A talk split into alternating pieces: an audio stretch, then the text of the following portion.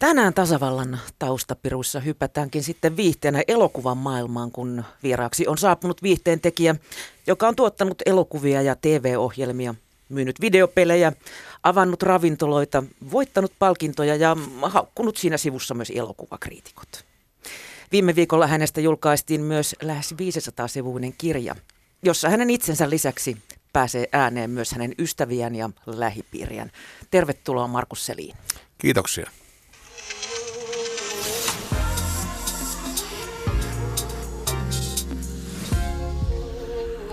Yle Puhe. Julkkarit vietetty ja hengissä selvitty. Juu, ei ollut mitään tiukkaa tehnyt siinä kohtaa. Tuon kirjan nimi on Perustuu tosi tapahtumiin. Mm, miten tämä kirjan nimi pitäisi ymmärtää? Totta, tarua vai sekä että? No 90 varmaan 5 prosenttisesti totta. Ja taru tulee siitä, että jos mä en ole muistanut jotain, niin mä uskon, mitä muut on sanonut, että näin on tapahtunut. Mä en ole kuitenkaan mikään muistikone silleen, että esimerkiksi vuodet ja päivämäärät niin valuu suoraan mun korvista ulos sitä mukaan, kun mennään eteenpäin. Mutta onneksi on kavereita, joilla on, joilla on parempi muisti ja, hyvä kyky hahmottaa, milloin mitäkin tapahtuu. Mm. Tämä on äh, melkein 500-sivunen opus. Millä mielellä sä katsot tätä kirjaa nyt se julkaistu, että on todella sattunut ja tapahtunut? Niin. No kaikki on tapahtunut ja sattunut ja, ja, ja no tuossa vuosiakin aika paljon, mutta, mutta mä yllätyin siitä, että siitä tuli niin paksu, mutta sitten alusta lähtien päätettiin VP Lehtosen kanssa, kun lähtiin tekemään sitä, että mitään ei oikein sensuroida, ei katsota pois. Mä olisin halunnut lyhentää jotain niin kuin pitkiä, pitkiä vanhoja leffoja juttuja, mitä oli muun jäätävästä poltteesta ja Mannerheimista, mutta, mutta sitten niin Kustataan sitä mieltä, että mennään vaan noilla, mitä mulla on siihen sanomista. Musta on kiva, että se tehtiin nyt jälkeenpäin. Aluksi mä olin vähän skeptinen, mutta, mutta sitten tavallaan mä iloinen siitä, että on nyt löyty kansi se, mitä on tullut tehtyä hyvässä, mutta siellä on myös mitä on tullut tehtyä pahassa, mutta se kai kuuluu samaan pakettiin sitten. Niin. Miten tämä kirjaprojekti sai oikein alkunsa? Miksi just nyt oli kirjan aika? En tiedä. Siis multa kysytty aina silloin tällöin ja mua ei kiinnostunut ajatus koskaan. Nyt varmaan se, että mä näen seesteiset 60 vuodet edessä, niin mä ajattelin, että vieläkö jotain päässä kulkee, niin voi olla hyvä, että tehdään se pois sitten kuitenkin.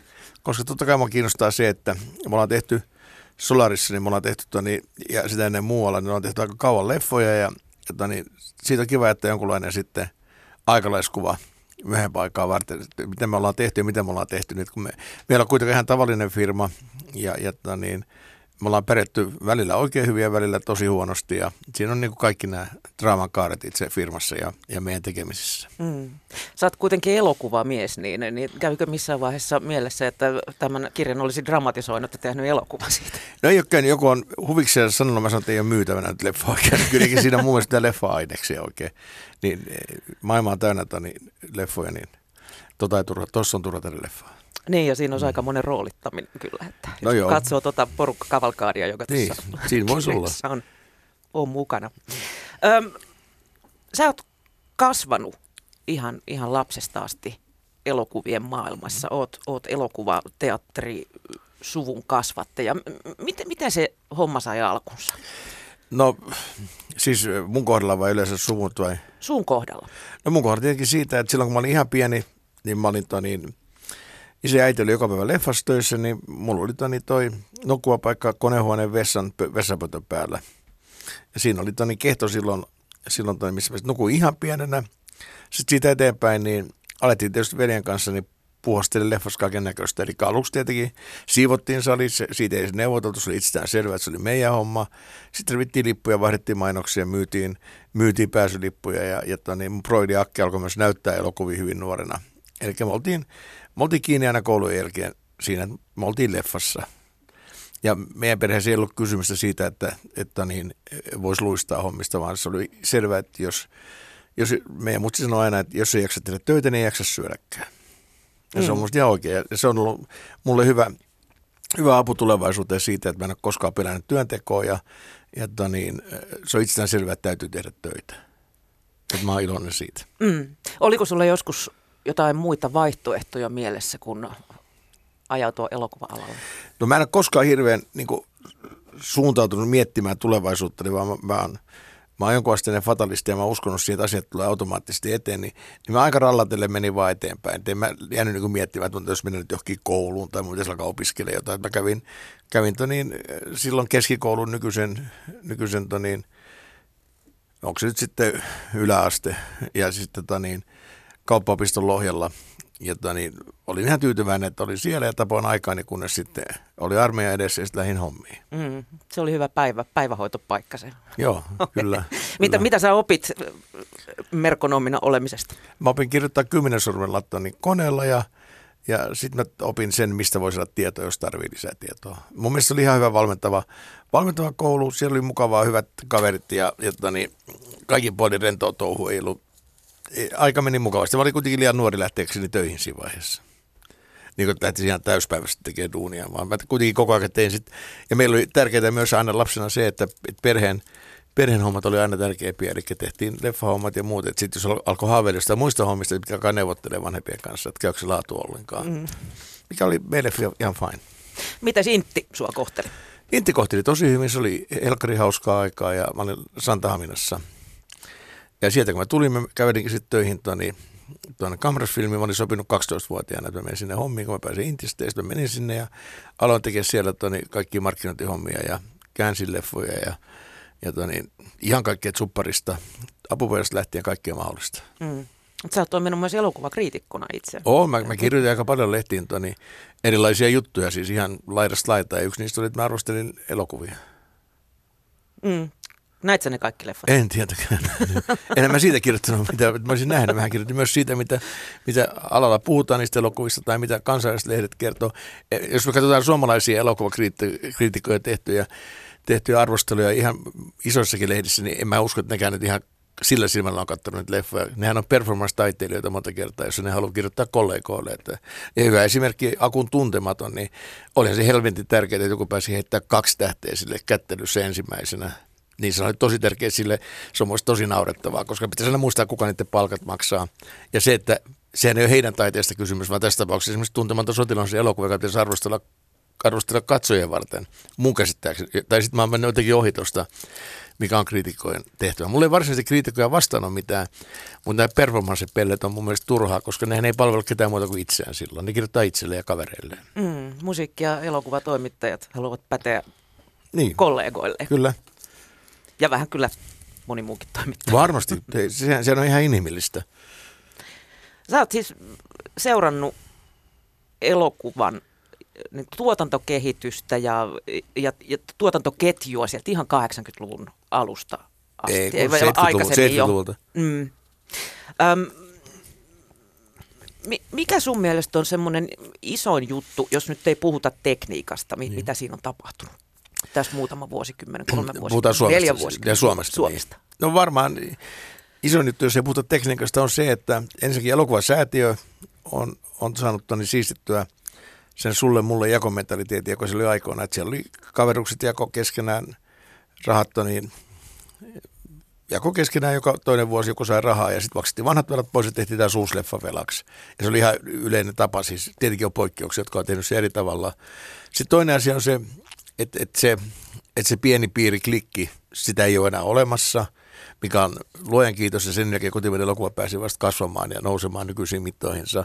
Ja sitten varmaan kaikki keskeisin asia on se, että että säätiössä niin Astala Eki aikoinaan ja, ja hänen jälkeensä myös moni muu, niin panostaa erityisesti siihen, että käsikirjoituksia kehitellään rauhassa ja tehdään kässärityö huolella, jotta se aihe on mahdollisimman hyvä, mistä lähdetään vääntää leffaa sitten. Se on tosi tärkeä, koska mä en oikeastaan koskaan nähnyt huonosta kässäristä syntyy hyvä leffa. Että mm. kyllä se on niin tärkeä peruselementti siinä, että, että siitä voidaan lähteä liikkeelle. Mutta sen sijaan hyvästä kässäristä saattaa syntyä oikein huono leffa. On, ja sitä tapahtuu ihan itsellekin on tapahtunut. Öm, jos mietitään tuota 80-lukua, mä luin tuota kirjaa, niin, niin sä puhut kirjassa kaupallisesta laatuelokuvasta. Mm. Se taisi olla kasarilla aika halveksittu yhtälö, tai oliko se käytännössä mahdoton suomalaisessa se, se, oli, se, oli, se oli varmaan yhtälö. 70-luvulla semmoista ei voinut, voinut olla edes olemassa. 80-luvulla sille naurettiin, ja tällä hetkellä se on normaali arkipäivää, ja, ja siellä on kotimaisen elokuvan – leipä, eli elokuvat, jotka, jotka takaa tuotantoyhtiöille myös seuraavan leffan tekemiseen, eli se pystyt käynnistämään esituotannot ja muuten, eli leffojen täytyy mennä voitolle. Et se, se että niin, huitapelimeininki, että tehdään leffa, puolet jäädään vähintään velkaa, sitten saadaan seuraavalle leffalle tuki, maksetaan velat pois ja tehdään taas uusi velaksi, niin sitä ei enää Suomessa ole, mikä on loistavaa, koska silloin aina kun tuli rahaa, alettiin tekemään leffaa välittämättä siitä, oliko kässäri kunnossa. Sitä aikoina oli se ongelma myös, että sama henkilö oli usein tuottaja, ohjaaja, leikkaaja, käsikirjoittaja. Eli yhdessä päässä muihin ajatuksiin, niin ei sparrailtu missään, vaan tehtiin vankkaa, vankkaa, taide, vankkaa taidetta siitä eteenpäin ja oltiin varma, että tämä on se oikea juttu. Ja se on ihan kauheita, kun katsellaan 60-lukua, niin jos siellä on, jos siellä on niin, äh, käpyselän alla, niin kuin, oliko se 6-7, niin oli hitti. Mutta siellä ei hirveästi muita hittejä ole, jos sieltä sitten komedioita huomioon. Mutta draamapuolella ei paljon hittejä ollut muita. Ja Käpyselän oli sen takia aikoinaan Niskasen leffa niin, niin tärkeä, koska se ensimmäistä kertaa sai suomalaiset nuorisoleffaan silloin aikoinaan, kun se tuli. Ja sitten sitä huonoimmillaan niin kotimaisia leffoja oli neljä kappaletta vuodessa, kun nyt on 40. Että on siinä hirveä ero myös volyymissa. Mm. Sä sanoit justiin, että sama ihminen saattoi olla sekä ohjaaja, leikkaaja, käsikirjoittaja, JNE. Joo. Mikä merkitys koulutuksella on tänä päivänä? Kol- kuinka, kuinka paljon se am, niin kuin ammattimaistunut niistä ajoista? Varmasti. Mä en tunne koulutusta, kun mä en ole käynyt elokuvalan kouluja niin tarkkaan, mutta mä, mä tiedän sen, että, että totta kai kouluissa tulee paljon hyviä ihmisiä, mutta kouluissa tulee myös paljon turhia ihmisiä etenkin tuotantopuolelle, jotka, jotka kouluttautunutta niin tiettyä tehtävää, mutta ei välttämättä handlaa sitä. Et moni joutuu aloittaa sitten alalla alemmalta tasolta, kun koulutus antaisi, antaisi ymmärtää, mutta toisaalta se, se on varmaan, mä, mä koen sen niin kuin jatkokoulutuksena, että ne hakee sitten sisentävät tiedot tekemisestä, jotka sitten valmistaa ne siihen, että leffoja voi tehdä. Koska leffa on siitä hassu laji, että mikä oppikirja ei opeta tekemään elokuvaa oikeasti. Sisältö, sisältöhän ratkaisee elokuvan. Ja sisältö syntyy ainoastaan eri eri tekijöiden yhteisestä vaikutuksesta ja sit kipinästä, inspiraatiosta ja, ja siitä, miten se leffa tehdään, kuinka taitavia ihmiset on. Ja, ja se taitavuuskaan ei aina ole pääasia, jos, jos se perusmateriaali, äsken puhuttiin, on huono, niin se taita, taitavakaan tekijä ei välttämättä saa siitä kunnollista leffaa. Mutta niin ei ole olemassa kirjaa, jos kerrotaan näin teet menestyselokuvan tai näin teet taideelokuvan, vaan se pitää lähteä tekijöistä itsestään aina. Mm. Mennäänkö siinä vähän niin kuin mestarikisälli Mennään varmaan Linjalla. sitäkin vähän ja, ja sitten mä oon sanonut monta kertaa aikaisemminkin, että elokuva on kuitenkin vaistolaji, että sun pitää vähän vaistoa tai tosi paljonkin pitää vaistoa sitä, että mitä yleisö oikeasti haluaa nähdä ja, ja sulla pitää olla joku tatsi siihen yleisöön, kelle sitä leffaa teet. Että jos teet leffaa ilman, että sulla on mikään yleisö mielessä, niin, niin siinä voi olla aika, aika mummo ikävä sit siinä vaiheessa, kun, kun leffa pitäisi laittaa ulos ja sä et tiedä, kelle sä markkinoit sitä ja muuta. Et Suomessa ei enää mun mielestä tehdä juurikaan elokuvaa, jota ennen tehtiin vastuuttomasti, että ei mietitty edes mikä yleisö voisi katsoa. Se tärkeintä oli vaan tehdä se ja lähteä hakemaan seuraavalle leffa varten rahoja. Mutta tällä hetkellä niin mun mielestä elokuvan tekijät on aika vastuutuntoisia siinä, että ne ajattelee myös niitä tahoja, jotka on rahoittanut sen, sen tekemisen. Elokuva on kalleimpi taidemuotoja, mitä on. Kun yksi leffa keskimäärin Suomessakin maksaa puolitoista miljoonaa euroa, niin siinä on aika monta rahalähdettä mukana. Ja sulla täytyy tekijänä olla tietty vastuu näille NS-sijoittajille tai sitten myös ihan yhtä lailla elokuvan säätiötä kohtaan, että sä teet semmoisen leffa, kun olette sopinut siellä. Mm. Etkä lähde siinä sitten so- sooloilemaan ja miettimään kaikenlaisia uusia kuvioita. Mikä se, sä kerroit viime yönä tarttuneesi elokuvasäätiön historiikkiin ja kahlanneesi sen läpi. Mikä merkitys elokuvasäätiöllä nykyään Suomessa on? No, me ollaan niin pieni kielialue ja etenkin tähän päivään asti elokuvasäätiö on ollut ihan must siinä, että ilman säätiötä on mahdotonta tehdä ammattilaisesti tuotettua elokuvaa ensimmäisiä leffoja, amatöörileffoja voi teoriassa tehdä ilman säätiötäkin, mutta kyllä se on aika ohrasta, koska säätiö on kuitenkin toni aika lähellä puolta helposti tuotantopudjeteissa, niin, niin on se niin iso raha vaan sitten tehdä, tehdä se leffa joko niin, että henkilökunta ei saa palkkaa, jota mä en hyväksy, koska kyllähän ihmisten pitää palkka saada tehdystä työstä. Ja sitten tehdään kaikenlaisia toni, kaverivirityksiä, joista tulee yleisriitoja, sit kun ei tulekaan rahaa, vaikka ihmiset luulee, että meni ihan hyvin, mutta todella, ne kulut todellisuudessa voi olla niin paljon isommat kuin tekijät kuvittelee sitten, että, että niistä tulee aina helposti vaan riitaa. Että ammattielokuva on ammattielokuva ja, ja se tehdään tuo niin, niin, että sulla on budjetti kasas, kun sä teet sen, ja sä teet jollain tavalla sitä alkuperäistä suunnitelmaa mukaillen sen totta kai elokuvateossa tapahtuu aina yllätyksiä matkan varrella, kun se ei ole mikään staattinen taidemuoto, vaan, vaan siihen, siihen ihmisten panos vaikuttaa joka päivä, mitä siinä tapahtuu. Mutta se, että sun täytyy jollain tavalla olla joku selkeä tie, mitä sä menet eteenpäin siinä ja, ja teet sen leffan.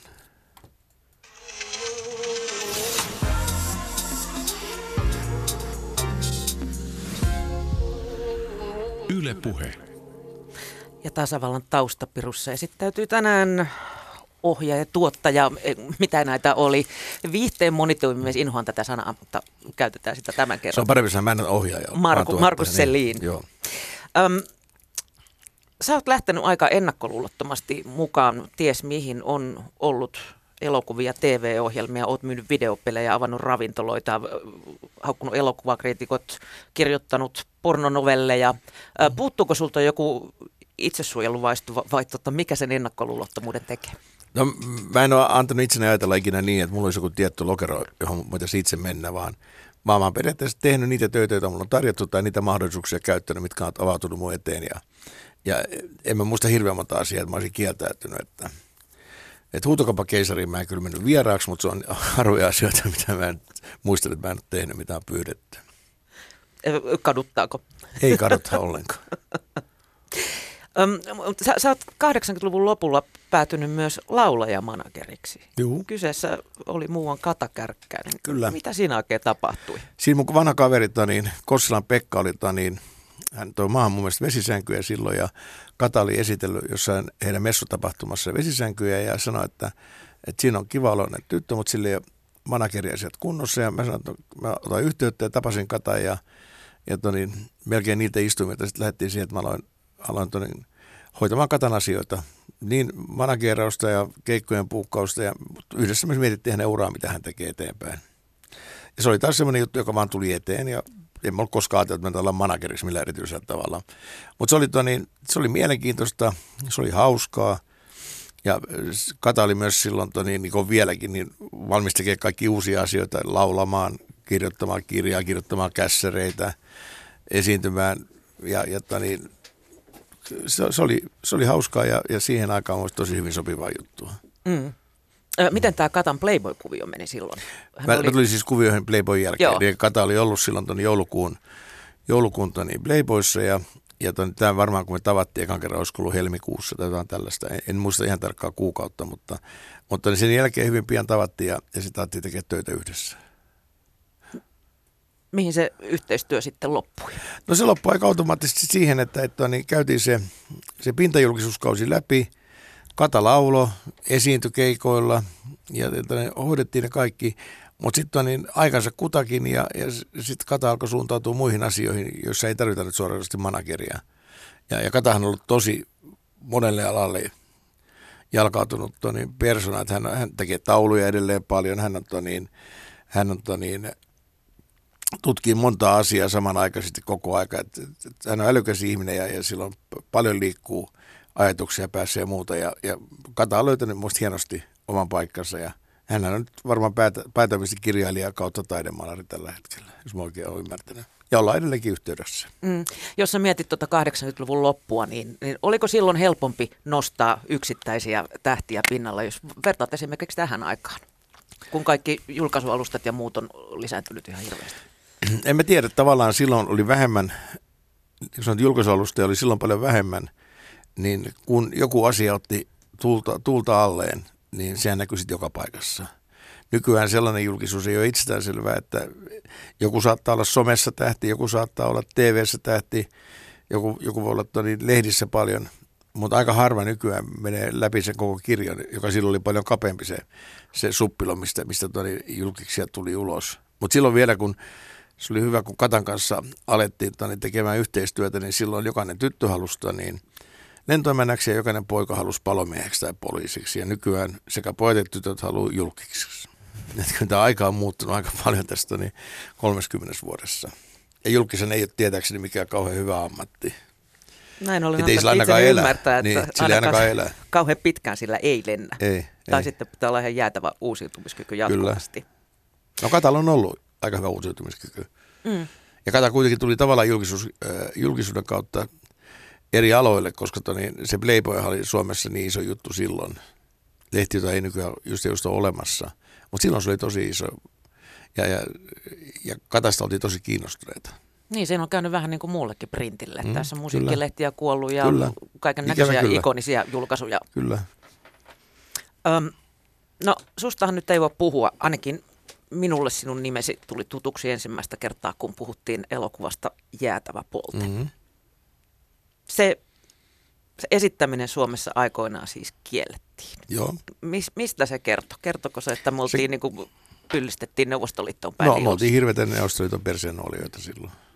Ja, ja varmaan ollaan vieläkin jollain, jollain mittapuulla, mutta ei tietenkään mitään sellaista kuin silloin. Et silloinhan suomalaiset poliitikot jonotti tehtaan kadulle ja kävi hakemassa ohjeita, miten pitää toimia täällä ja kenessä tehdään mitä seuraavaksi ja muuta.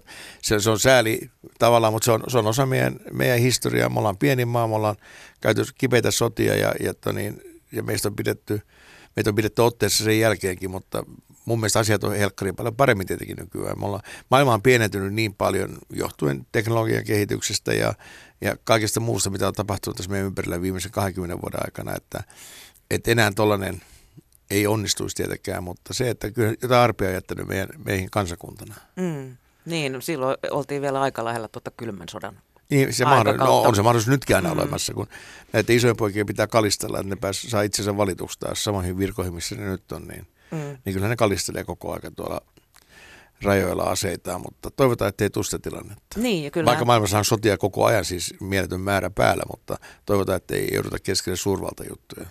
Muura ja murtunut kuitenkin on, ja, ja, ja tämmöistä. Ja jos nyt mietitään, mietitään tota esimerkiksi näitä Ali G-elokuvia, niin tota, ehkä ne ei olisi ollut mahdollisia Ei varmaan olisi silloin ollut. Kyllä. olisi saattanut muutama ydinkärki tulla. Kyllä olisi voinut tulla jotain kostoa sieltä. Niskaan sieltä. Mutta millainen, millainen prosessi tämä jäätävän poltteen tekeminen oli? Mietittekö sitä yhtään, kun te rupesitte tekemään sitä? Eihän me nyt mitään mietitty muutakaan siihen aikaan, me vaan tehtiin. Et, et, et, siinähän ei ollut mitään siis suunnitelmaa mukana, mutta kuin se, että tehdään leffa. Ja starttiin tekemään leffaa ja ensimmäinen oli Wild Force, missä oli Chuck Norris. Se meni pökelöön, koska tota niin, Chuckilla oli tietty aikataulu, missä se pystyi, me maksamaan muistaakseni 300 000 dollaria sille sijoittajien kanssa se palkkio, se palkki oli tosi järkevä silloin, se 300 000 dollaria oli silloin halpa hinta hänestä, kun se oli just tullut isoksi tähdeksi video- ja mu- mu- muilla puolilla. Mutta niin, sitten se aikataulu vaan, se aikaikkuna meni ohi ja Emery Byron, se lakimies, sitten soitti meille ja sanoi vaan, että, ja Chuck soitti itsekin sitten ja pohotteli sitä, mutta sitten se lähti tekemään seuraavaa leffaa. Ja sillähän me ei voitu mitään. Meillä oli pay or play-sopimus, joka tarkoittaa, että, että jos no niin, sovitaan joku aika, niin me pitää maksaa se. Ja se on meistä kiinni, saadaan se rahoituskuntoon vai ei saada. Se oli ihan fair play. Ja, ja niin siinä kävi, että se lähti pois. No me oltiin tietysti ihan ihmeenä taas pölväsen lyöminä ihmeteltiin, mitä nyt on tapahtunut. Ja Mut sit, Apuamet puuttuu pääosani sitten. niin, no tavallaan ei puuttunut, koska hänen poika Mike Norris ja hänen veli Aaron Norris makas edelleen Hesperias kännissä, kun tämä tilanne tapahtui. Meillä oli kaksi kaveria, jotka ei suostunut lähteä Suomesta pois mihinkään, vaan ne halusivat olla täällä.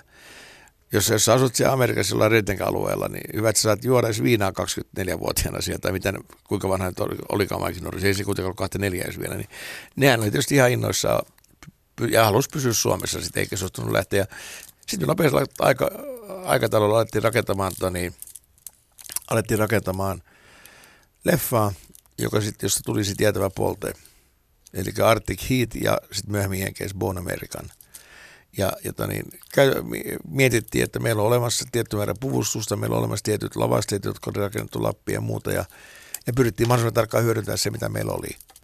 Ja rakennettiin se tarina sitten muutamassa hassuspäivässä ja sitten parissa viikossa tehtiin kässäri siitä ja Renin kanssa ja istuttiin Lohjalla – mun himan kellarissa ja, ja no, niin tehtiin, tehtiin ihan niin kuin töitä oikein tosissaan siinä ja, ja siitä tuli semmoinen kässäri kuin se sitten on. Ei se varmaan mikään Oscar kässäri ole niin ei ollutkaan, mutta, mutta se oli kuitenkin silleen työstettävissä, että me pystyttiin lähteä rakentamaan siitä sitä leffaa. Kuinka ja, nopeasti Jackin poika oppi näyttelemään siinä? Millainen pikakurssi no, pidettiin? Toiset ihmiset osaa luon, luonnostaan esiintyä kamera edessä, toiset ei osaa ollenkaan. Ja, ja tota niin, Lauri ja tai Rennin, kumpaa nyt käytetäänkin nimeä, niin, niin on kuitenkin to, niin, hyvä ohjaaja ja sai hänestä irti sit sen verran, kun tarvikin saada. Ettei tarvinnut häpeä silmiin päästä. Ja sitten me haettiin kaksi muuta kundia Jenkeistä, ettei oli kolme kundia pääosissa. Kästettiin sieltä niin, viikossa läpi kaikki roolit, ketä tarvittiin ja, ja, ja to, niin, siitä tuli kaksi kundia sitten ja Maikki kävi välillä himas sitten ja sitä otti vain tekemään sitä leffaa. Mm. Mm. Sitä kuvattiin vähän siellä sun täällä, eikö Kyllä. jossain Janakkalassakin? Janakkalas oli vanha, tiili, ei, tiili, vanha tiilitehdas. Siellä tehtiin tuonne vankilakohtaukset ja, ja, ja pa, ulkokohtauksia paljon ja muuta. Ja sitten Lapissa kuvattiin. Mm, toi mm. varmaan aika paljon niin sanottua luovia ratkaisuja. Joo, koko aika piti mennä eteenpäin ja sitten katsoa, missä on varaa kuvata ja missä on varaa asuttaa ryhmä, kun ryhmät oli kuitenkin silloinkin isoja. Meitä oli stunttiryhmä Amerikasta ja räjähdysryhmä Ruotsista ja autostunttiryhmä Ruotsista ja muuta. Että meillä oli kyllä väkeä sieltä sun täältä et koko ajan piti majoittaa ja ruokkia ja maksaa päivärahat, niin se maksaa äkkiä paljon. Mm. Sulla ei hirveästi kokemusta ollut leffa tuottamisesta Ei tietenkään, silloin vielä. tiedä mitään siitä. Mit, mitä se, miten se niinku prosessi sujui sitten? Oliko se No, olo? Se, niin. se, sehän on normaalia, se, mä koin sen normaalina liikeyrityksen pyörittämisenä siinä mielessä, että su, sulla oli ihmisiä, joilla oli tehty sopimukset ja niiden palkat piti maksaa ja ihmisillä oli eri tehtävät, joita ne teki. Totta kai me pyrittiin saamaan mahdollisimman kokeneita ihmisiä ryhmää, jotka oli tehnyt ennen, mutta en mä, en mä näe, että, että niin, tuohon tuottaja-ammattiin kuuluu mitään mystistä.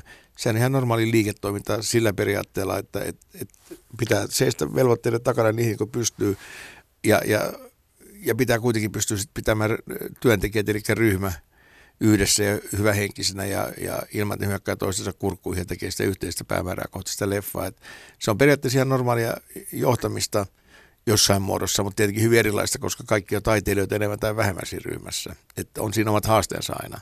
Mutta missä nyt ei olisi haastetta. Mm, että vähän saa olla silleen psykiatrin taito. Juu, koko ajan kyllä terapoida saa niin paljon kuin jaksaa.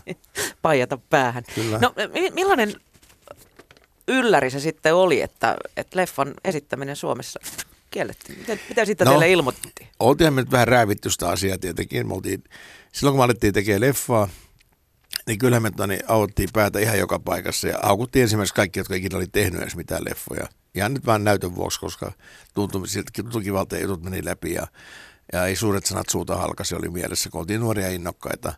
Mutta sitten tietenkin se alkoi valkenee sitten loppupeleissä, kun, kun me huomattiin, että ei tämä ihan leikkiä ole tämä homma kuitenkaan. Ja, ja sitten tuli se pahin mahdollinen, eli, eli Tehtaankatu ilmoitti Suomen elokuvatarkastamolle Jerker, Jerker Erikssonille ja kumppaneille sinne, että nyt tämä leffa ei, ei ole sopiva esittää. Ja siellä Suomen poliitikot juoksi kilpailun olemassa sit persettä siinä vaiheessa ja sanomaan, että ei tietenkään esittää.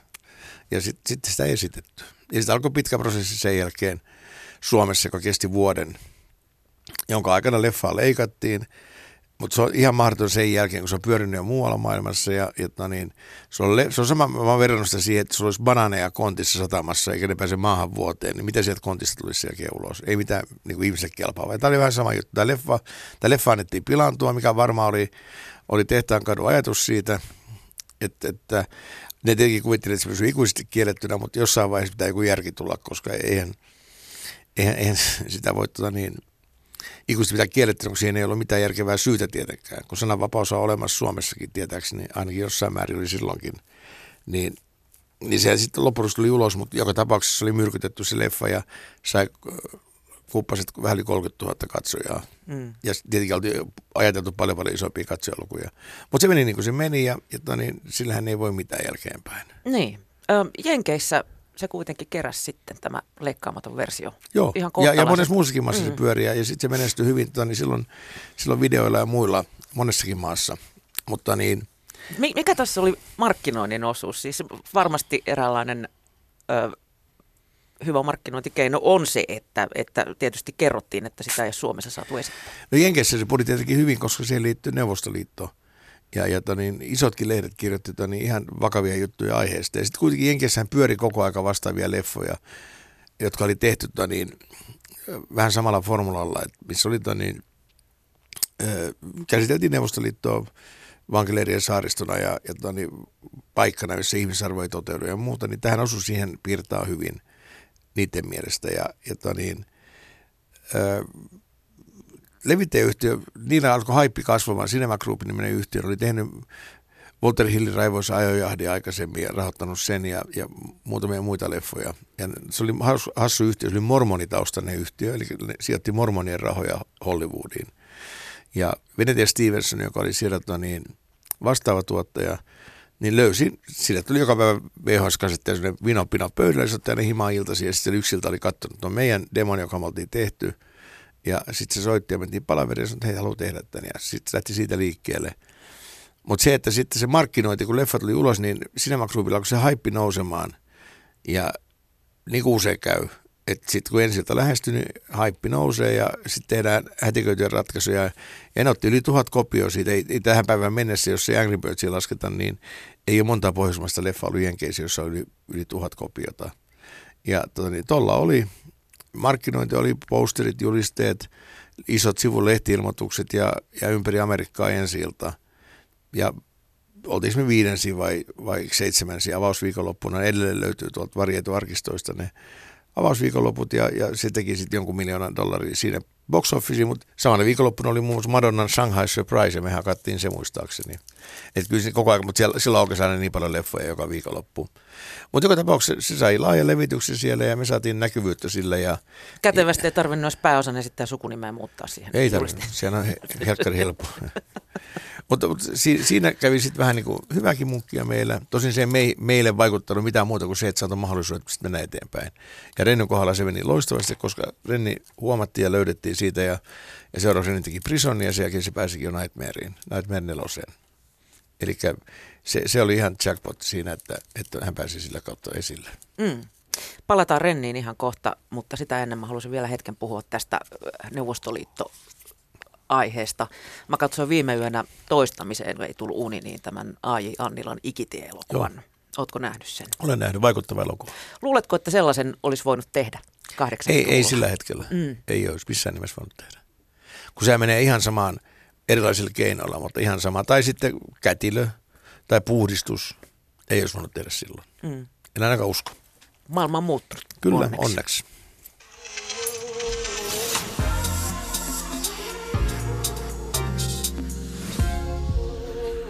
Yle Puhe. Ja tasavallan taustapirujen vieraana on tänään elokuvatuottaja Markus Selin, jonka kirja perustuu tositapahtumiin, ilmestyi tuossa syyskuun lopussa. Palataan Renni. Hän päätti sitten lähteä Jenkkeihin. Jota me lähdettiin yhdessä silloin. Niin. No sä tulit sieltä pois. Mä tulin pois. Miksi? Mä, no mä olin ollut vaihto aikoinaan ja, ja toni, ne samat asiat, joita mä inhosin siellä, nice to meet you, how do you do ja kaikki se tyhjä puhuminen, niin, niin vaikka ne on pieniä asioita, mutta kun ne tulee joka puolella vastaan ja sitten se, että kukaan ei oikeasti tarkoita hirveästi, mitä ne puhuu, etenkin leffa-alalla. Et Amerikan Film Market, jos me tavattiin aikoinaan Renin kanssa, niin mä kutsun sitä maailman suurimmaksi valehtelijoiden, valehtelijoiden tapaamisiksi, koska kaikki puhuu ihan mitä sattuu. Suusta tulee fantastic movie, great stars, bla bla bla. Ja ihan turhaa puhetta siis, mikä ei pidä paikkaa miltä osin pääsääntöisesti. Ilmatilan turhaa kuluttamista. Ihan täysin. Ja ne on todellisia ympäristöriskejä tuollaisten paskan levittäminen, miten se tapahtuu. Hiilidioksidin määrä Kyllä on ihan oikeasti se on kauhean siinä kohtaa. Mutta sitten niin, sit me oltiin siellä, asuttiin ja, ja toni, meillä oli ihan kivaa siellä, mutta sitten mitä pidemmälle me oltiin siellä, niin totta kai meillä loppui rahat siihen. Mä tulin välillä Suomeen tienaamaan rahaa, koska me ei voitu molemmat lähteä pois, koska jos et sä ole siellä, niin suahan ei ole olemassa. Ja sitten Renni pysyi siellä. Mä kävin Suomesta tienaamassa rahaa ja tulin takaisin muutaman kerran. Mutta aina kun mä tulin takaisin, mun teki mieli päästä takaisin Suomeen. Ja mulla ei ollut mitään pelkotilaa siitä, että joku sanoi, että maitojunalla takaisin. Mä tein just niin kuin mä itse haluan, ei joku muu määrää, että mun pitää jäädä sinne. Tai jos mä pelkäisin jotain maitojunaa, niin so what? Niin kuin mua yhtään kiinnosta, mitä joku... Ihan sama, vaikka tulisi resinalla perässä. Ihan, ihan mulle ihan yksilösti. Ja sitten tulin pois sieltä, koska mä en halunnut olla siellä. Mm. Ja, ja, jännä sinänsä, koska, koska tuota, Renni kuitenkin on tämmöinen kulosaarelainen kulttuurisuvun Vesa. Voisi kuvitella, mm. että häntä niin kuin kaupallisuus vähät kiinnostaa. Mutta Laurilla oli niin selkeä se himo ja halu, että hän ei epäonnistu. Ja hyvä, että oli, koska, koska jos hän lähtenyt pois, me oltaisiin suomalaisiakin menetetty paljon siinä, että, että meillä ei olisi ollut tällaista isoa ohjaajaa maailmalla. Mutta hän, hänellä ei ollut mitään, että se oli do or die. Ei ollut mitään muuta vaihtoehtoa. Ja hän piti päänsä siinä ja hienoa, että piti. Mm. Ja hän nimenomaan halusi Kyllä, tehdä ihan, Hollywoodin. ihan palavasti. Kotimainen kulttuurielokuva, pientuotanto ei silleen napannut. Ei, ei napannut, eikä, eikä kotimainen kulttuurielokuva, pientuotanto ei halunnut myöskään renniä tänne. Mm. Millainen tutkapari te olitte? No me oltiin vuodesta toiseen samalla, samalla, samassa maassa tai eri maassa, niin kyllä joka päivä käytännössä oltiin puhelimessa yhteydessä, puhuttiin ja kerrottiin, mitä tapahtui ja mietittiin asioita ja pähkäiltiin ja, ja suunniteltiin ja tehtiin. Ja to, niin, se oli vain ihan normaali tapa elää, joka päivä piti puhua. Mm. Monta kymmentä vuotta. Öm, mitä sä, Markus, luulet, että te olisitte ilman toisianne olleet? Se on asia, jota ei ole joskus keskenään mietitty, mutta ei tultu mihinkään vastaukseen siinä. Kun se on taas jos on taas spekulointia asiasta, jota voit tietää, niin mä en jaksa hirveän kauan, kauan tehdä sitä, koska sehän on hyödytöntä, koska sä et voi oikeasti tietää. Mm. Kyllähän se oli jo aika iso sattuma, että te toisiin ne törmäsitte. Tavallaan joo. Renni ei halunnut tavata sitä. Ei tietenkään. Miksei? Sitä varten, kun mä halusin sen huoneeseen katsomaan Time Bandits leffaa hotellitvstä, kun mä olin ostanut sen leffa oikeudet Suomeen, mutta Handmaidillä ei ollut näytöstä siitä, joka oli myyntiyhtiö. Sillä ei ollut näytöstä Amerikan Film Marketissa siitä, mutta sitten näin, että se pyöri Hiltonin hotellissa hotellitvssä. Mutta Lauri ajatteli, että nyt poika ei päästä tänne katselemaan mitään kalliita leffoja hänen huoneeseen, vaan sitten lähdettiin iltaisin aina ajelee autolle alettiin puhua ja huomattiin, että me ajatellaan aika samalla tavalla asioista ja ajettiin ristirastiin Hollywoodia ja, ja yleensä Los Angelesin ympäri. Mulla oli autovuokralla silloin siellä ja huomattiin, että me ajatellaan aika paljon samalla lailla. Ja sitten se lähti se ystävyys aika nopeasti sitten kirimään kiinni. Ja varmaan matkan lopussa mä olisin päässytkin katsoa sen leffan sinne, mutta se oli sitten myöhäistä, koska se kaupat oli tehty ja muuta. Mutta, mutta niin sen jälkeen se ystävyys alkoi isolla pyörällä pyörimään ja alettiin suunnittelemaan joka viikonloppu töiden jälkeen, niin alettiin suunnittelemaan, mitä me tehdään tulevaisuudessa. Ja siitä sitten lähti eteenpäin pikkuhiljaa. Mm, bisnekset laajeni ja tapahtui No joo, mutta, mutta, mutta silloin me mietittiin ainoastaan leffan tekoa. Mm. Eli me alettiin miettimään, että minkälainen leffa me halutaan tehdä ja miten me tehdään ja, ja millä me rahoitetaan se. Ja kaikki ihan toivottomia kysymyksiä, mistä me ei tiedetty itse mitään tietenkään siinä vaiheessa. Vaan kaikki piti sitten kuokalla kaivaa esiin, että et, mit, mitä tämä touhu oikein on. Ja tehtiin, niin kuin sanottu, niin tehtiin silloin paljon virheitä, on tehty myöhemminkin paljon virheitä, mutta, mutta niin kyllä sieltä löytyy sitten vähän, vähän niin totuttakin sieltä matkan varrelta, että mitä asioita pitää oikeasti tehdä. Öm, Oletko ikinä miettinyt maineenhallintaa? Tai niin kuin, että voiko näin tehdä? Varmaan Joo, sulla on ei- aika monta kertaa kuitenkin sanottu, että noin ei voi tehdä. Joo, on, on to niin, ja olen joskus miettinytkin sitä asiaa, mutta mä oon todennut, että, että jos alkaa sipsuttelemaan ja, ja hienohelmailemaan, niin sitten jää asioita tekemättä.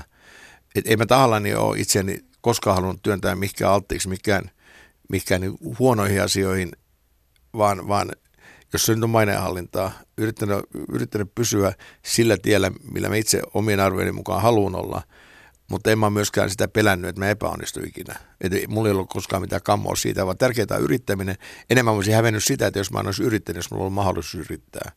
Että kyllä mä koen, että silloin, silloin pitää, jos on joku palava himo tehdä jotain asiaa, niin silloin täytyy mennä eteenpäin. Muuten se jää vaivaa sitten myöhemmin. Mm, jos ei mitään tee, niin ei mitään tapahdukaan. Sekin on totta. Ja, ja se on just tähän sama juttu, kun jotkut miettii 50-vuotiaana, että miksi me mennyt Interrailille.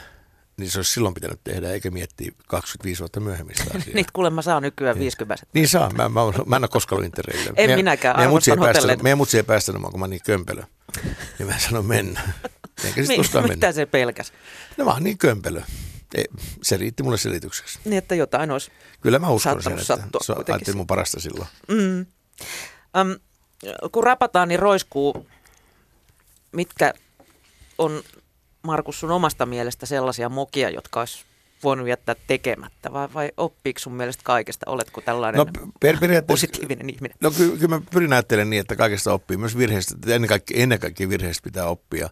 Mutta toki olisi voinut jossain kohtaa tota, niin, kääntää katseet jo seuraaviin projekteihin, eikä, eikä jäädä tota, niin, esimerkiksi Mannerheimin kohdalla, niin olisi voinut paljon aikaisemmin todeta, että ja hyväksyisi tosiasia, että tämä ei taivu näillä, näillä eväillä ja näillä rahoittajilla millään konstilla kuntoon. Mutta mut sitten tulee välillä, se on osa ylpeyttä, osa tota, niin, vauhtisokeutta, osa tota, niin joku psykosi iskee päälle, että tätä ei luovuteta, vaan tätä vaan nyt tehdään hamaa tulevaisuuteen asti ja lyödään päätä seinään, kunnes tulee sitten niin iso seinä, että siitä ei mennä enää läpi. Et toki voisi voinut aikaisemmin myöntää itselleen ja, ja kavereilleen asioita, kenen kanssa tekee juttuja, että tämä ei nyt taivu tästä, mutta, mutta ei se ole niin helppoa. Ja sitten kun on, on mennyt rahaa ja aikaa riittävästi, niin se, se kynnys kasvaa koko aika, vaikka, vaikka faktat olisi ihan muuta. Ihminen, ihminen on sokea. Niin. Onko sulla ketään sellaista portinvarttia, joka sanoo, että nyt Markus Jarno? Ei, ei ole suoranaisesti koskaan ollut. Ja ehkä olisi tarvinnut olla. On ollut paljon ihmisiä, jotka on antanut neuvoja, mutta mä oon sitten kuunnellut niistä, mitä mä haluan. Ja se on ollut varmaan joskus virhe, mutta en mä voi lähteä niitäkään murehtimaan tässä, Mm. kun ei ne muutu miksikään siitä. Niin, sullahan tuli myös välirikko Rennin kanssa tämän Ja tämä Mannerheimin. ei kun tämä Mannerheimin jälkeen, anteeksi, tuli jo. Niin, Kyllä. mitä, mitä siinä silloin tapahtui? No siinä tapahtui se, että, että kun oltiin loppujen lopuksi siinä tilanteessa, että tämä ei nyt liikahda mihinkään tästä ja meillä oli just piti alkaa toisen, toinen kerta piti aloittaa jo kuvaukset ja meillä oli Unkarissa koko ryhmä ja osa oli Suomessa vielä silloin, mutta Unkarissa oli iso ryhmä meillä silloin ja ja meillä oli sopimukset rahoituksesta kunnossa olevina. Meillä oli Venäjältä 4 miljoonan euron rahoitus ja yksi iso yksityinen säätiö ja, ja muuta rahoitusta oli kasassa. Mutta sitten vaan nämä paperit ja, ja sitten lähti pari isoa rahoittajaa lähti pois, kun se venyi ja vanu. Koska elokuvatuotanto on siitä hassu juttu, että jos on vaikka kymmenen rahoittajaa ja sut puuttuu kaksi. Ja sitten nämä kaksi pähkäilijää miettii lähteä sinne mukaan, mutta sitten yksi näistä kahdeksasta olemassa, raho- olemassa olevasta rahoittajasta, yksi lähtee pois, koko paketti levähtää ja kaikki lähdetään alusta. Ja tässä kävi koko ajan sitä, että aina joku lenkki tipahti pois siitä kuviosta. Ja sitten huomattiin, että aha, nyt tarvitaankin neljä uutta rahoittajaa tähän, tai sitten yksi iso, tai miten milloinkin menee. Mutta sitten kun niitä lähtee pois, siinä jää aina niin uuteen tilanteeseen silloin. Ja sitten vaan kävi niin, että tuli se päivä, että ottaa Unkarissa kuvaukset. Todettiin, että ei helkkari, että tämä ei lähde tästä, tämä on niin iso laiva. Ja me oltiin silloin käytetty jo reilusti yli 6 miljoonaa euroa rahaa kaikkien valmisteluun, ryhmien palkkoihin, puvuston tekemiseen, kaikkeen mahdolliseen, mitä, mihin voi käyttää rahaa esivalmistelussa ja enemmän. Ja sekuntia kuvattu. Ja sitten todettiin, että ei, ei ole likvidiä rahaa missään, joka tulisi nyt, kun pitäisi alkaa kuvaamaan, kun sitä rahaa alkaa palaa ihan järkyttävällä vauhdilla, kun aletaan kuvaamaan, kun sulla palkat juoksee koko ryhmästä koko aika ja, ja kuluja syntyy vasemmalta ja oikealta. Sitten vaan todettiin, että nyt, nyt tuli se hetki vastaan, että nyt meidän täytyy myöntää. Ja se oli rankka paikka. Ja, ja sitten niin, Renni oli silloin Unkarissa, mä olin Suomessa. Mä kerroin täällä ryhmällä, Renni kertoi siellä. Se oli kova tunteisiin vetova juttu tietenkin kaikille. Mutta sitten seuraavana aamuna oli jo hirveän vapa, vapautumisen tunne niin kuin henkisesti, että ei tarvitse miettiä joka aamu sitä, että mitä tapahtuu, meneekö juttu eteenpäin vai ei mene. No meillä sitten on niin välit karahti siinä kohtaa kiville, koska molemmat oltiin niin tosissaan me oltiin koko projektin kanssa alusta lähtien. Ja, ja oltiin ihan varmoja koko ajan, että tämä tapahtuu. Ja sitten myöhemmin nyt vasta sitten, kun tämä meidän NS-välirikko loppuun on käyty se avoimesti läpi se juttu, niin sekin oli aika aika niin puhdistavaa käydä se keskustelu läpi ja molemmat joutuivat myöntämään virheitä, mitä me ollaan tehty ja, ja tota niin, se, oli, se oli hieno keskustelu, mutta sit, siitä alkoi vaan niin, että, että meillä ei ollut niin puhuttavaa sen jälkeen pitkään aikaa ja sitten se vaan meni mutaisemmaksi ja vaikeammaksi se keskustelu aloittaminen. Sitten loppujen lopuksi tuli siitäkin pieni vapauden tunne, että ei tarvitse joka päivä soittaa. Se muuttui yhtäkkiä tarvi, vaikka aikaisemmin oli kiva soittaa ja, ja kiva peilata asioita ja, ja miettiä juttuja. Ja sitten molemmat alkoivat varmaan miettimään yhtä aikaa silloin sitä, että tämäkin elämä menee näinkin. Ja aina välillä tuli, tuli niin haikialo siinä, että, että nyt mä olisin kysynyt tuolta tai mä olisin sanonut sille, että oltaisiin tehty näin tai noin. Mutta sitten kuitenkin niin kummallakaan ei ollut sit muna ottaa sitä asiaa pöydälle ja, ja soittaa toisille tai muuta. Ja sitten kaksi meidän kaveria sanoi, että... Nyt, Miehet ja ylpeys. Joo, kyllä. kyllä on vähän sitä, sitä peliä. Ja sitten niin, pari meidän kaveria sanoi, että nyt kun Renni oli Suomessa käymässä, että nyt lopetetaan pelleilyn ja laittoi meidät puoliväkisin istumaan kaksista alas ja ei siinä mennyt kauaa kun todettiin, että eikä nyt ole vihoteltu tarpeeksi. Ja sen jälkeen meidän kaveruus aukesi ihan uudella tavalla, että se oli niin kuin raikas kevättuuli jos on kulunutta sanotaan käyttää siinä, että nyt meillä on niin, niin erilaista se ja niin kuin raikasta kivaa, eikä ole nyt vanhoja painolasta, ei mihinkään suuntaan mukana, kun me ollaan päästy puhumaan kaikki asiat läpi. Niin nyt on tosi hienoa olla kavereita. Mm. Onko teillä jotain yhteistä työn alla tuossa? On, meillä on tänä, tällä hetkellä, tota niin, taas puhutaan päivittäin käytännössä – ja Kiina on kivempi puhua, kun sillä on parempi tuo aikaero. Eli kun mä herään aamulla, vaikka jos mä kahdeksan lähden töihin, niin silloin vasta kaksi iltapäivällä. Kun mä kahdeksan lähdin ennen töihin, niin losiin, niin kello oli kymmenen illalla. Hmm. Eli tämä ihan, ihan loistava aikaerollisestikin, koska me ollaan molemmat työpäivän aikana niin kuin hereillä samaan aikaan ja molemmat on toimistossa, silloin pystyy oikeasti viemään asioita paljon paremmin eteenpäin. Meillä on, meillä on tällä hetkellä useampia projekteja, jotka on kehittelyvaiheessa ja ne voi tulla tai olla tulematta. Elokuva-alalla ihmiset ei ymmärrä sitä, kuinka paljon meidän alalla tehdään turhaa työtä siinä, että valmistellaan projekteja ja rakennetaan niitä etukäteen ja, ja kerätään rahoitusta ja tehdään kässäristä kymmeniä versioita ja, ja vaihtuu rahoittajat ja taas pannaan palapeliä alkuun ja uudestaan. Se tapahtuu koko Castingia ajan. sinne ja tänne ja Juu, mutta Suomessa aina luullaan, kun julkaistaan joku hanke, niin että se on sitten, ahaa, ne epäonnistui, sitä ei tullutkaan. Mutta mä en osaa sanoa montako prosenttia hankkeista, joita pyörii Hollywoodin studiolla, ei koskaan tule leffoksi, mutta se on varmaan lähempänä 90 prosenttia kuin jotain muuta lukua.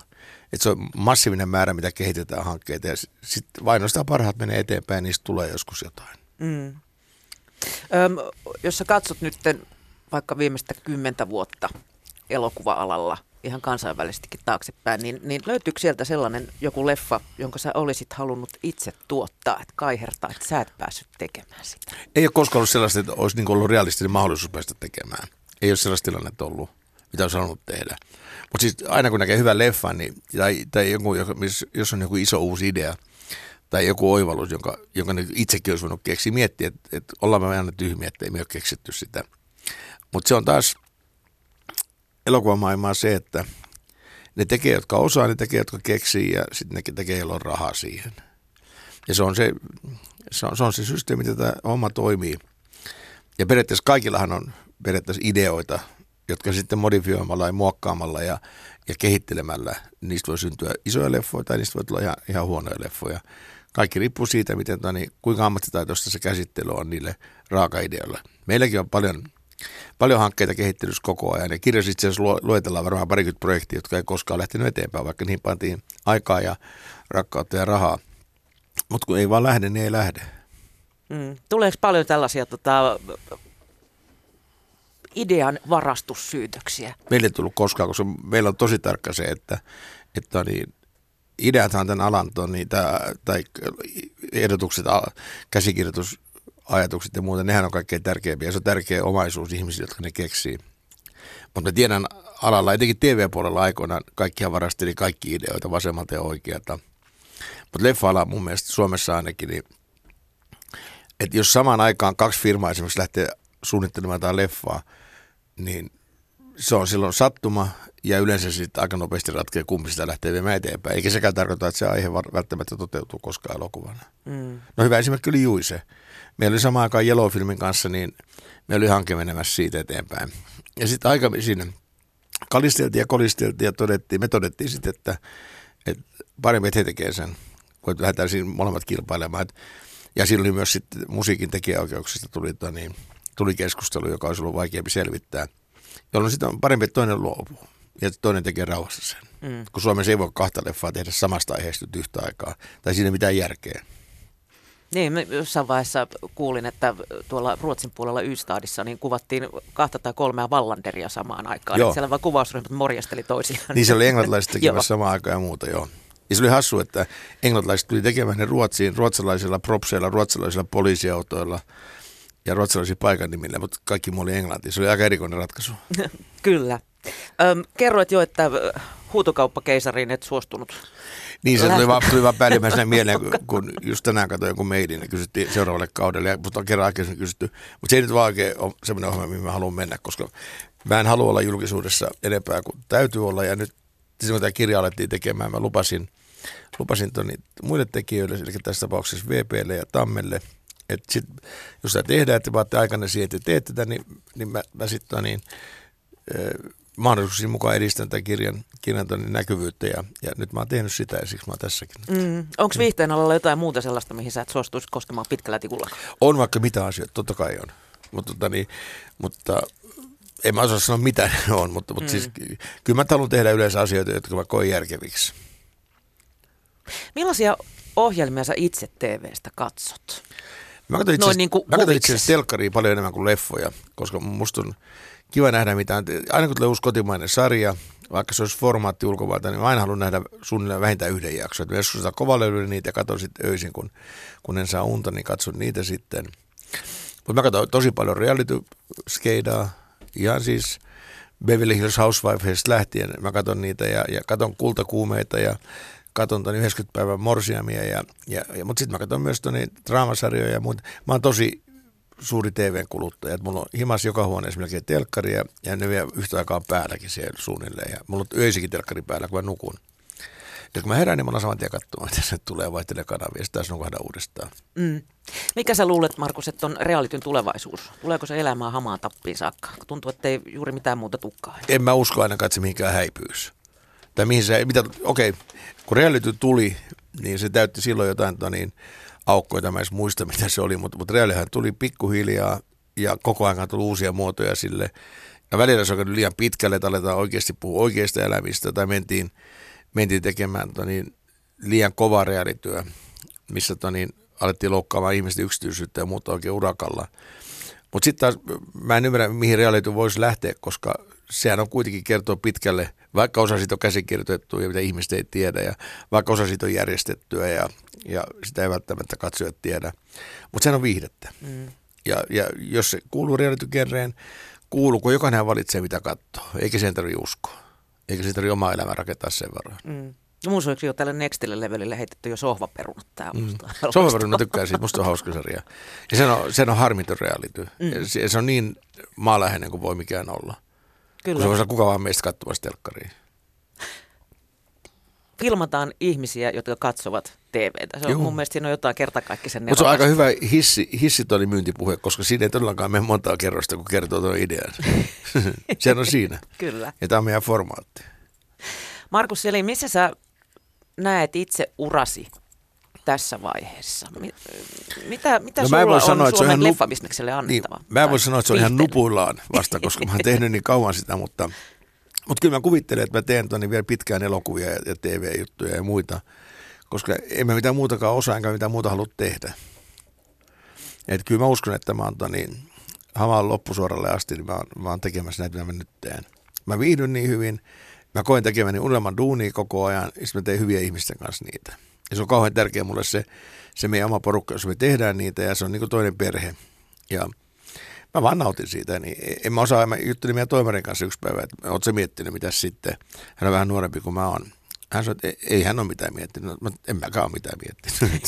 sitten todettiin, no eiköhän tehdä näitä hommia sitten vaan.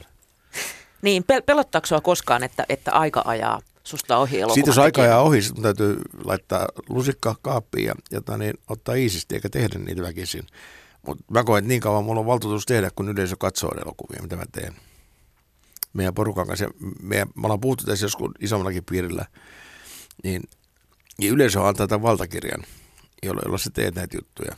Ja sitten jos aika vetää ohi, niin sitten se menee, silloin pitää tehdä omat johtopäätökset itse. Niin, pitää huomata se. Niin ja käytännössä kyllä rahoittajatkin se huomaa sitten.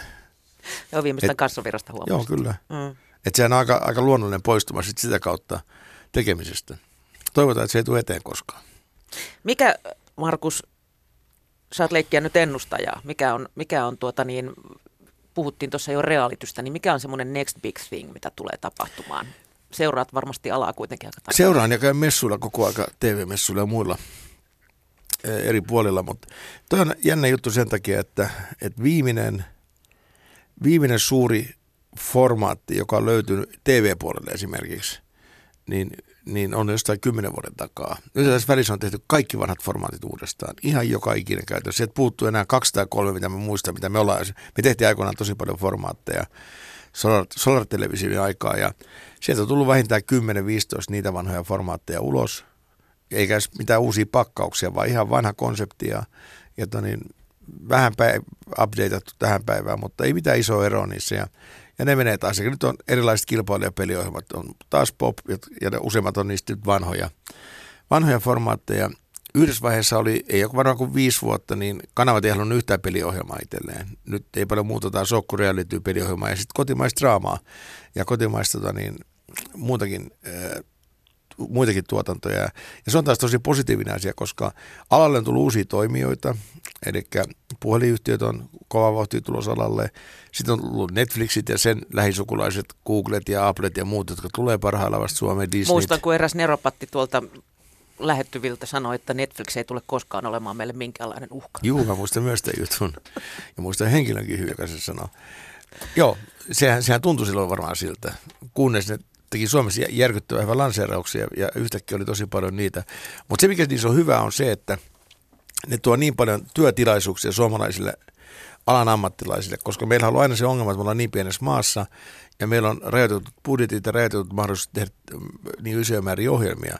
Mutta yhtäkkiä niin kuin varmaan raskaan draaman osalta niin vähintään puolet enemmän tai tuplasti enemmän tehdään kuin aikaisemmin. Öö, kaikki muu draama ei edes niin raskasta, niin sitäkin tehdään yhtäkkiä tosi paljon. Vaikkakin tehdään formaatteja ja reality. Mutta mä näen kuitenkin, että nämä kaikki summa summarum niin antaa, antaa työtilaisuuksia ammattilaisille. He voi pitää ammattiaan yllä, kasvaa paremmiksi ihmisiksi tekemällä näitä asioita, niin paremmiksi ihmisiksi, paremmiksi ammattilaisiksi siinä, että, että niin, Suomessa on ollut se ongelma, että meillä on liian vähän työtilaisuuksia siinä, että meillä koulutetaan ihmisiä aika paljon alalle koko ajan, niin nyt alkaa löytyä mahdollisuuksia toteuttaa sitä, mitä haluaa tehdä. Ja se on hieno asia. Ja siksi täytyy nähdä positiiviset puolet siinä, että tulee ulkolaisia toimijoita Suomeen, koska kun tulee ul- ulkolaisia vaikka näitä VOD-toimijoita Suomeen, niin kuin Google, Apple, Netflix ja muuta, niin loppupeleissä, jos ne haluaa olla Suomessa isoja, niin näillä on pääsääntöisesti kaksi mahdollisuutta. Toinen on, toinen on kotimainen draama, ja siihen käy ainoastaan suomenkielinen draama, silloin sitä tekee vain suomalaiset, ja sitten urheilu. Mutta urheiluakin on vaan rajoitettu määrä lajeja, jotka on niin isoja, että ne myy kanaviaan sillä. Mutta kotimaista draamaa ei tee, tai yleensä kotimaisia ohjelmia ei tee kukaan muu kuin suomalaiset. vaikka osa yrityksistä on ulkomaisten omistuksessa, mutta kuitenkin ne tekijät on suomalaisia. Ja, ja se on hieno asia. Ja se tulee näkymään kaikessa meidän audiovisuaalisessa tuotannossa kymmeniä vuosia tästä eteenpäin, että tästä kohtaa lähti niin kuin uusi, uusi tarjonnan runsaus liikkeelle, joka antaa niin paljon työmahdollisuuksia ihmisille, että, että niin se on hienoksi kaikille. Mm. Öm, kun puhutaan näistä peliohjelmista, niin yksi valtavan suosittu oli aikoinaan Gladiaattorit, joka lähti nyt uusinta kierrokselle tuossa. Tai kaksi, eri, kaksi eri kertaakin lähti mm, uusinta kierrokselle. Mm. Nyt. Mm. M- millä mielellä sä katsot sitä alkuperäistä?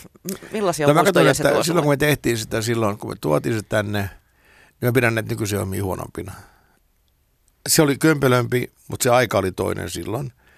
Ja mun mielestä se on hassu, että se formaatti ei ole kehittynyt yhtään siitä periaatteessa. Ja, ja niin, silloin siinä oli jotain enemmän aitoa ja todellista kuin nykyään. Mutta totta kai kaikki asiat on muuttunut. Kilpailua ja, oli vähemmän, kanavia joo, oli vähemmän. Juuri näin. Ja se on pelkästään mun mielipide. Se oli aika monen happening siihen aikaan. Oli, oli. Se, se oli happening silloin. Mutta nykyään on aika vaikea TV. No mun mielestä selviytyjät ja jotkut tanssii tähtien kanssa, nehän on eventtejä, ne on iso juttu ja niillä on paljon katsojia. Ja niitä saa väheksy sen takia, että ne on hömppää jonkun mielestä, koska ne pitää sitten taas pystyssä TV-kanavia ja, ja kaapelikanavia ja, ja mitä nämä kaikki onkaan, mutta antaa myös työtilaisuuksia ihmisille. Niin mä suhtaudun tosi positiivisesti ihan kaikkien, millä on jatkuvuutta. Millä tavalla muuten näet line- lineaarisen TVn tulevaisuuden? No, ahta, ahtaataan se näyttää, koska, tota niin, koska no kaikki riippuu kaupallisten osalta mainonnasta ja, ja Ylen, Ylen osalta tietenkin riippuu siitä, miten, miten valtio antaa budjetista rahaa, mutta kyllähän Yle on tehnyt edelläkävijätyötä siinä, että Areena varmasti osittain säkällä, mutta osittain kovalla työllä on kuitenkin Netflixin ohella paras, parasta niin nettipalvelu, mitä millään TV-kanavalla, mutta yleensä palvelutarjoajalla on. Että Areena on tosi hyvä toiminnaltaan. Ja Netflix on toinen, joka on helvetin hyvä, että se lähtee käyntiin missä vaan, miten vaan ja, ja toimii. Ja se on mun mielestä hieno pohja rakentaa tulevaisuutta eteenpäin, koska, koska tota niin, tämä tulevaisuus ei tietenkään pelkästään lineaarisessa, vaan ihmisiä katsoo nyt jo, tietyt kuluttajaryhmät katsoo ainoastaan läppäriltä tai ennen kaikkea puhelimista. Ja ohjelmat tulee muuttua siihen suuntaan, eli tulee kevyempää, lyhyempää, helpommin katsottavaa, jotka jaksaa pyöriä verkossa. Niin koko ajan tulee enemmän sitä. Markus Selin, kiitos kun pääsit mun vieraksi. Kiitos kun tulla.